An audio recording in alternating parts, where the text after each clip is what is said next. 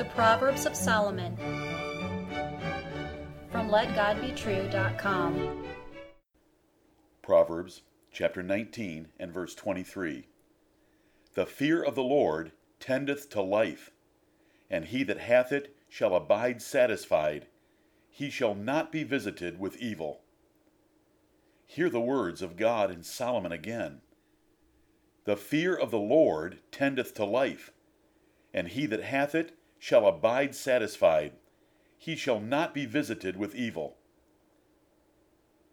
The good life is possible, even probable, even certain. All you need is to understand this precious proverb and put its simple requirements into practice. The good life can be yours. Most people are too busy with empty lives to read and embrace satisfaction and success. Listen to this marvelous sentence and comprehend it. You can have a great life with lasting satisfaction in your heart and avoid the pain and trouble that afflict others. What could be better? How could God and Solomon offer you more? Is this the best proverb? Maybe. First, the fear of the Lord tendeth to life. The word tendeth means much more than an inclination or possibility of occurrence. Here, it means to have a specific result if allowed to act, to lead or conduce to some state or condition. It means more than a possibility, or even probability. It means definite certainty. What kind of life is offered? A great life. Great in every way of happiness, prosperity, and success. David and Peter called it loving life and seeing good days. Solomon called it a rich, long, and honorable life, avoiding dysfunction and death. Jesus called it the abundant life. Second, the fear of the Lord brings lasting satisfaction. The world is unhappy. Consider their divorces, drugs, drunkenness, and extreme everything. They crave fulfillment and peace, but they cannot find it. God will not let them have it. God reserves peace for those that fear him. Third, the fear of the Lord saves from evil. Pain and trouble are visible everywhere, because worldly men have no protector like God is committed to those that fear him. Read Psalm 91 and see how God protects those that fear him from every danger. No wonder the righteous are as bold as a lion. What must you do to have these three great benefits guaranteed by God and King Solomon? Fear the Lord. Do you fully understand this short expression used often in the Bible? First, to fear the Lord, you must know him. Who is the Lord? These letters, L O R D, all capitalized, represent the tetragrammaton of the Hebrews, four consonants for the true and living God's name. I am that I am. When pointed up with vowels to pronounce, it is the name Jehovah. Do you know Jehovah God of the Bible? No other God will do. Allah, Brahma, Shiva, Vishnu, Buddha, the Great Spirit, the great architect of the universe, and other gods are lies. They are the man made names for imagined deities of nations and men that reject Jehovah of the Bible. They have no more reality or value than Zeus, Jupiter, Aphrodite, and Venus of the Greeks and Romans. No false concept of Jehovah will do.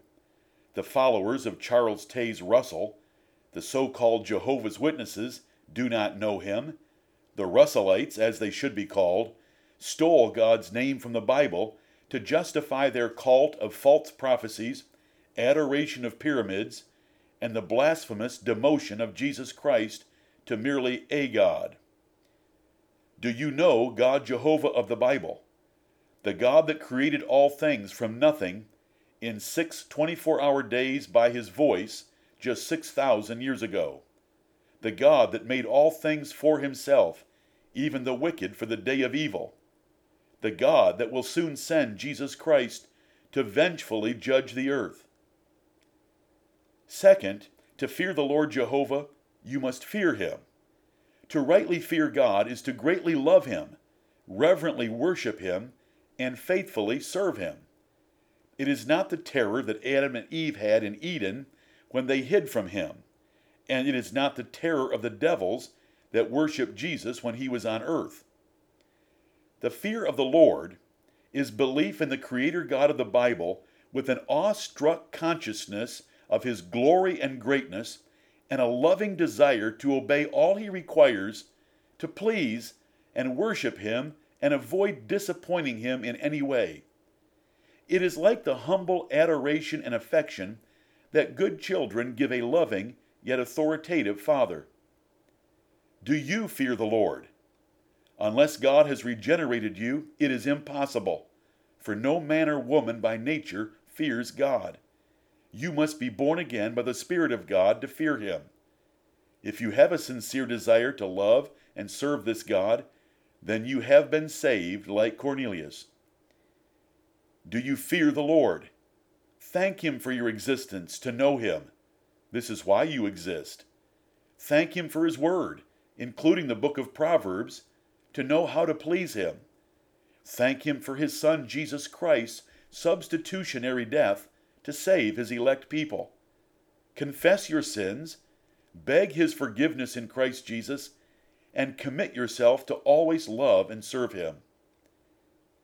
The three wonderful benefits and blessings of this proverb are yours.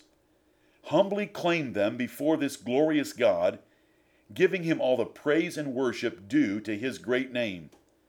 Trust Him and His Word in all matters of life and eternity, and He will be with you for a great life, for lasting satisfaction in your soul, and to deliver you from all evil.